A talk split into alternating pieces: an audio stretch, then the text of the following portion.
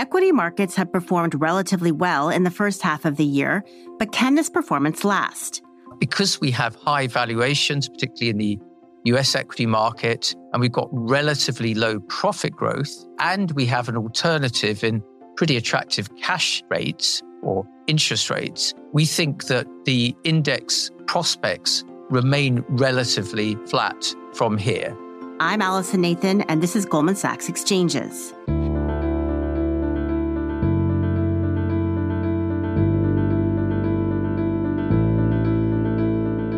Joining me to discuss the recent equity market performance and what to expect from here is my colleague in Goldman Sachs Research, Peter Oppenheimer, who's our Chief Global Equity Strategist and Head of Macro Research in Europe. Peter, welcome back to the program. Thank you so much, Allison. It's great to be here. So, Peter, just to start us off, give us an update on equity performance year to date. Yes, it's an interesting year so far because it really does depend a little bit on what you're measuring. If you look at most equity markets, they've made progress. But even in the US, for example, the Dow Jones index, which is equally weighted and represents the broad economy, is flat. There's been no change at all. If you look at the S&P, it's up about 13%. And if you look at the Nasdaq, which of course is very heavily focused on technology, it's up about 28%. Other markets have also done quite well, but it has depended again on what you've been focused on. The European market in dollar terms is up about 16%, so a little bit ahead of the S&P. Japan, which has been a success story, we've been overweight there, is up about 25% in local currency terms. But when you convert that back into dollars, it's also about 13%, so similar to the S&P. So I would say broadly we've had a good year to date, but it is also worth emphasizing that if you look at the last year, the last 12 months, there's been less progress. For example, the S&P is pretty much the same level today as it was in the summer of last year. There was a fall back as investors really worried about rising inflation and interest rates. And some of that tension and fear has eased in recent months, which has helped equities to make progress. I think it's also worth noting that in the last few weeks in particular, volatility has come down in equity markets. And that really reflects a sense that some of the worst tail risks have been moderating. So things like the US debt ceiling has passed without problem. Concerns about the US regional banks, for example, have faded a little bit. And also concerns about high energy costs in Europe. So if you think back to 2022 and the last time we had you on this podcast, there was a lot of discussion about interest rates driving equity markets. That seems to be, as you just mentioned, coming a bit to an end as many of the major central banks move towards ending their hiking cycles. What do you foresee as the main drivers of equity returns ahead? I think when we last spoke, or certainly our focus over the last year or more has been on rising interest rates because it's important to really take a moment to think about the perspective where we came from. In the decade or so after the financial crisis, interest rates in most countries fell to zero, or even in Europe below zero. Just two years ago, about a quarter of all government debt around the world had a negative yield. Investors were actually paying for the privilege of lending money to governments. Now, interest rates by long term historic standards are still quite low, but the speed of the rise that we've seen since that trough is one of the fastest in many, many decades. And so, really, the key driver of both bond markets, credit markets, and equities over the last year and a half has been that rise in interest rates. And that's really what's kept overall returns and valuations somewhat lower. Now, as you rightly say, we're getting closer to the end of that cycle. We don't think we're there yet, by the way. We think interest rates have a little further to rise, perhaps a quarter of a point or so in the US, a little bit more than that across Europe. But they won't likely start to fall until perhaps the second quarter of next year. So we have some way to go yet. But ultimately, when we look at equities, aside from moves in interest rates, which obviously reflects the discount rate and the cost of capital, growth is really the central driver. And this year, we've seen very little in the way of underlying profit growth. What's going to be crucial, really, as the driver moving forwards is expectations about whether we can avoid recession and what kind of economic and profit recovery we'll see over the next one or two years. And I think that will be increasingly the focus of investors in the second half of the year. With that backdrop in mind, I just want to go back to a point that you had made about the extraordinary leadership of a small segment of the US market. Tech stocks in particular, as you mentioned, NASDAQ has performed quite extraordinarily, but much has been made about the narrow characteristic of this rally. Talk to us a little about what that narrow leadership really means as you think about returns ahead. Yes, again, it's worth perhaps spending a moment really digging into some of the data here. If we take the US equity market, in the S&P, the main index of 500 largest companies, 85% of the return in the index this year so far has come from the biggest 15 companies, which is pretty extraordinary. So those 15 very large companies, many of them technology companies, have on average gone up about 35%. So fantastic return. The median company is pretty much flat on the year. So massive difference. When we look at other equity markets, the narrowness of breadth or leadership has not been quite as extreme. So actually the median company, the average company, if you like, has done a little bit better in other markets, particularly in Europe and Japan. But again, there have been very big differences depending on what companies you look at. And that has been, again, one of our themes that increased dispersion within the index or a greater focus on what we call alpha rather than beta. So idiosyncratic risk rather than index directional risk has really been very important. Now, when you look historically, of course, there have been other periods of very narrow leadership as well. This is not the first we've seen. If we go back to the 1980s, for example, and look at the nine or 10 previous occasions when you've seen this characteristic, generally speaking, equities do make further progress over the next 12 months or so. And the way that happens is that the returns start to broaden out. In other words, that leadership starts to fade and you get generally other parts of the market picking up a little bit in relative terms. And that's what we would hope to see happening, which is why we think that there are some opportunities outside of that very narrow leadership space, particularly in the technology sector. So you believe that the recent rally could broaden out, but are we really at the start of a new leg of U.S. exceptionalism, given that a lot of this narrow leadership has been led by the generative AI focus, where there's a lot of investor enthusiasm? And do you see that extending a period of U.S. outperformance in terms of equities? Well, I think the US certainly has some great advantages in its focus and leadership in the AI space, particularly at the moment. However, if you look at the period of significant US equity outperformance, which really dominated the decade or so after the financial crisis, it really was a combination of the success of US technology companies, but also the fact that US corporate profits overall hugely outgrew that that we were seeing in other markets. So to give you an example, in that 10 year period, S&P profits overall grew more than 90%. At the same time, overall, they grew around 5% in Europe and a little bit more than that in Asia. Now, one of the reasons why these other markets saw very little profit growth over that decade is that economic activity was weak they didn't have much exposure in the fast growing technology companies. And in Europe's case in particular, they did have a lot of exposure in areas that were suffering greatly after the financial crisis. Things like commodity areas of the market where commodity prices were falling, or indeed banks, which were suffering from deleveraging.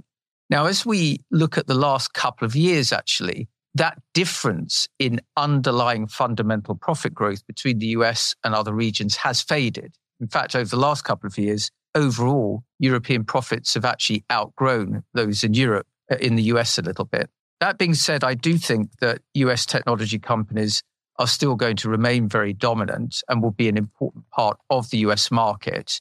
But I do think it would be wrong to believe that this potentially very transformative area of technology will see all the benefits residing purely in a small number of existing US technology companies.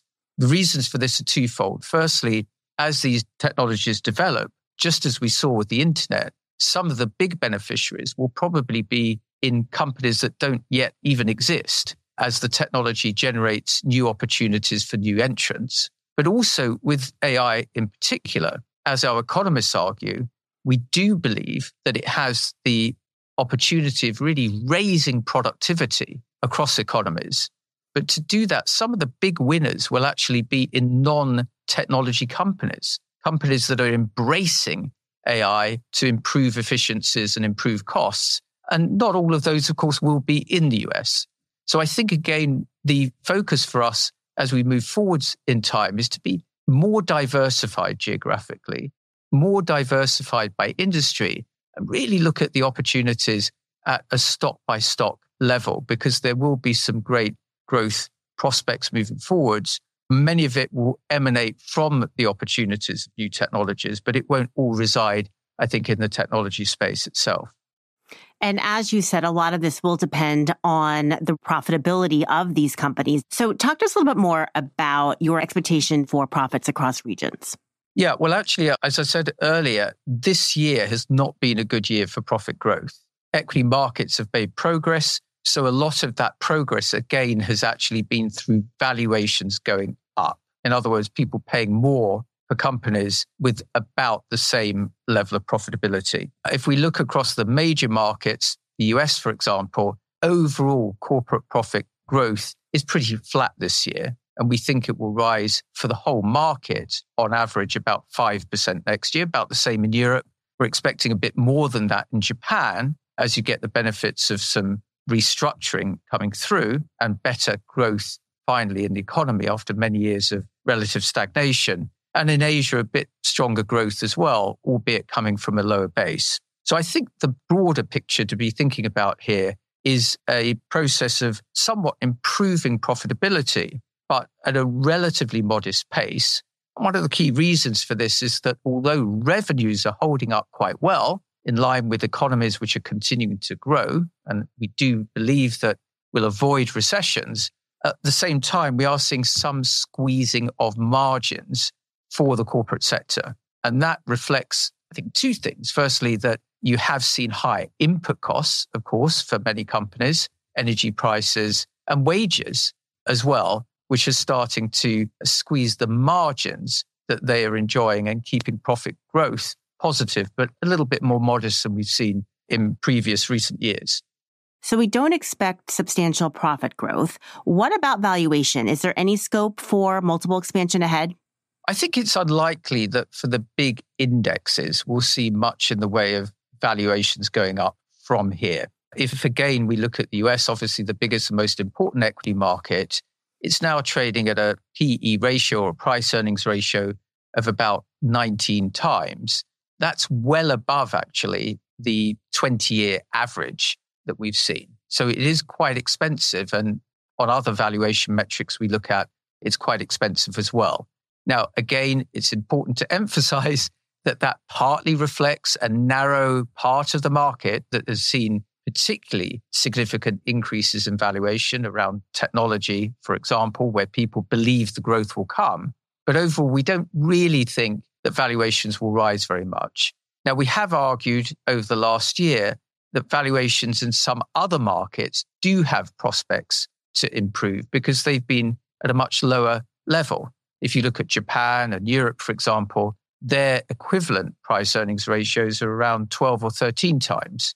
Now, we don't expect them to rise to the levels we're seeing in the US, but we do think they have the opportunity of picking up a little bit, which again really makes the argument not so much for other markets outperforming the US, but for investors to look at a more diversified approach to investment, perhaps with a greater spread across different regions. And if we take a step back, you've done a lot of work on market cycles and where we are in the market cycle. And that tends to be one of the biggest questions we have today, given the economic uncertainty. And you have determined that we are entering into a period of fat and flat returns. So give us a little bit more context about what you mean by that and where we are in this market cycle. Absolutely. I think it's worth saying that in the way that we look at things, there are cycles which tend to repeat themselves, and there are kind of broader trends of returns that the markets tend to go through. So if we stick firstly with cycles, what do we mean by that? Well, if we look at the history of equity markets, you do tend to get repeating patterns around business cycles, so periods of expansion or contraction, recessions and booms. And broadly, we think that equity cycles are split into four distinct phases. There's a bear market phase, usually around a recession or what we call despair. And then there's the beginning of a new growth cycle that we call hope. And the reason we call it hope is because that's the period where investors start to anticipate a new recovery. It tends to be the shortest but strongest phase of the cycle with valuations going up a lot. And that's really what we saw following the pandemic through 2021. Very strong market returns indeed. Typically, this is followed by the longest phase, what we call the growth phase, where profits actually do start to recover and grow and dividends improve. And that period tends to be associated with rising equity prices, but at a slower rate and valuations start to come down again. That's really what we were seeing through much of last year. I think from the end of last year and through the beginning of this year, we've entered a bit more of what we call the optimism phase, sort of later cycle as valuations start to go up again, despite perhaps rising interest rates. So we think we're in that sort of later phase of a typical cycle. Now, the fat and flat idea really comes from the context of some of these cycles having lower average returns with a wider trading range. And that's really a description of what we've seen in the last year. Most equity markets haven't made a lot of progress at the index level, but we have seen quite big moves upwards and downwards as investors have moved from fear of recession and rising inflation to hopes that those risks are moderating.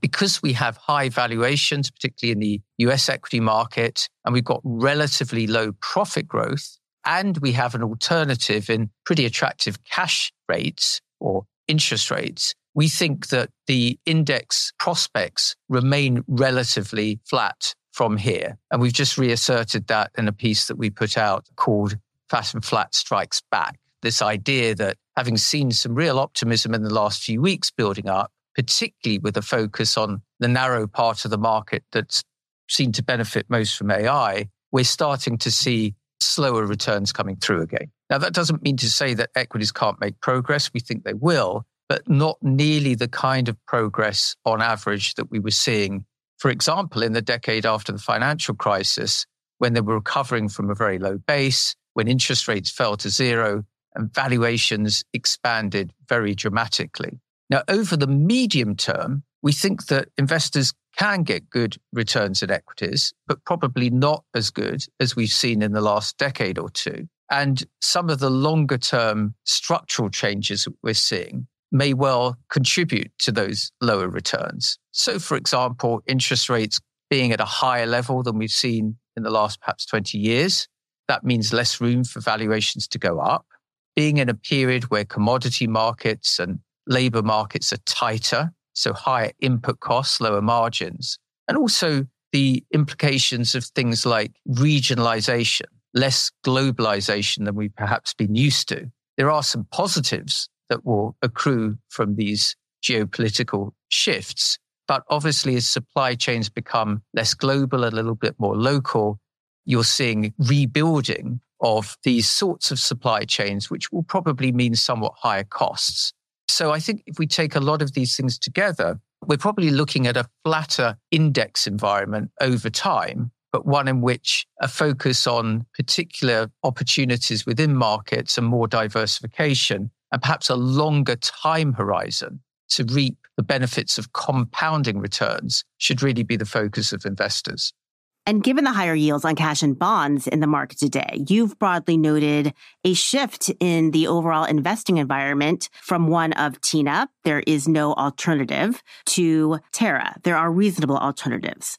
What are some of the implications of that shift? Well, again, Allison, I think this comes back a little bit to the point about diversification.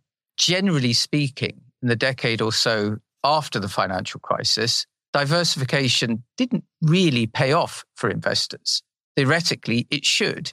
If you diversify geographically or across asset classes or industries, you should get a better risk adjusted return.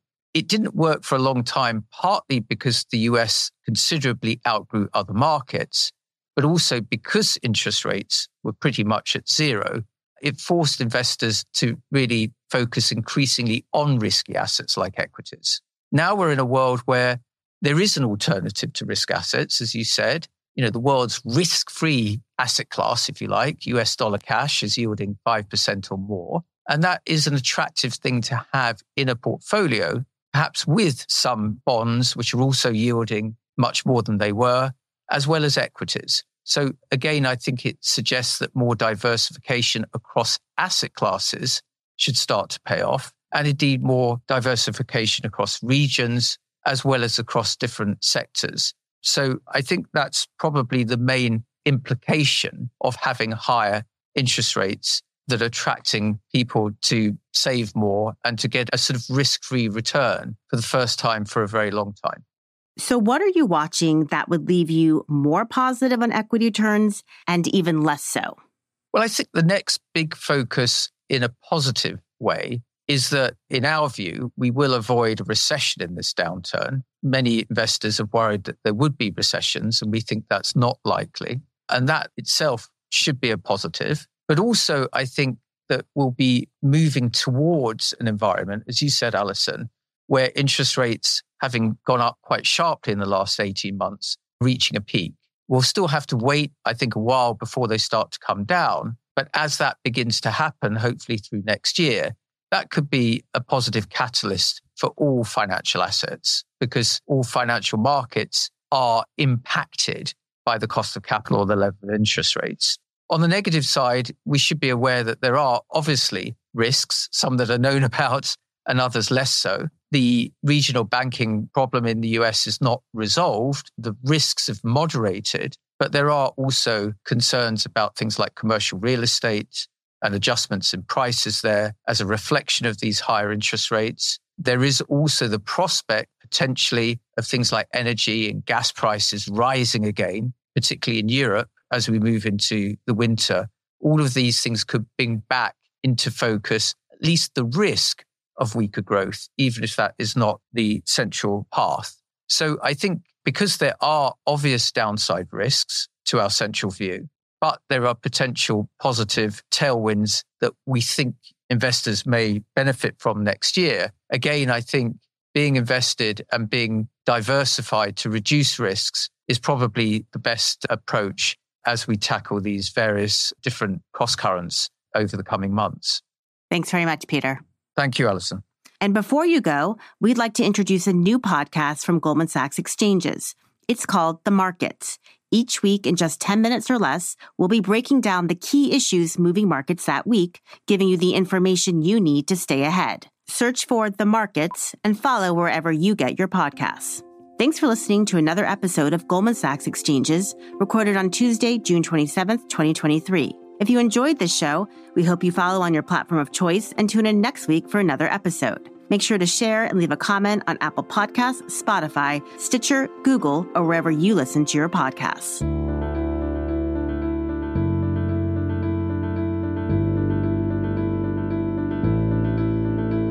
All price references and market forecasts correspond to the date of this recording. This podcast should not be copied, distributed, published, or reproduced in whole or in part. The information contained in this podcast does not constitute research or a recommendation from any Goldman Sachs entity to the listener. Neither Goldman Sachs nor any of its affiliates makes any representation or warranty as to the accuracy or completeness of the statements or any information contained in this podcast, and any liability therefore, including in respect of direct, indirect, or consequential loss or damage, is expressly disclaimed.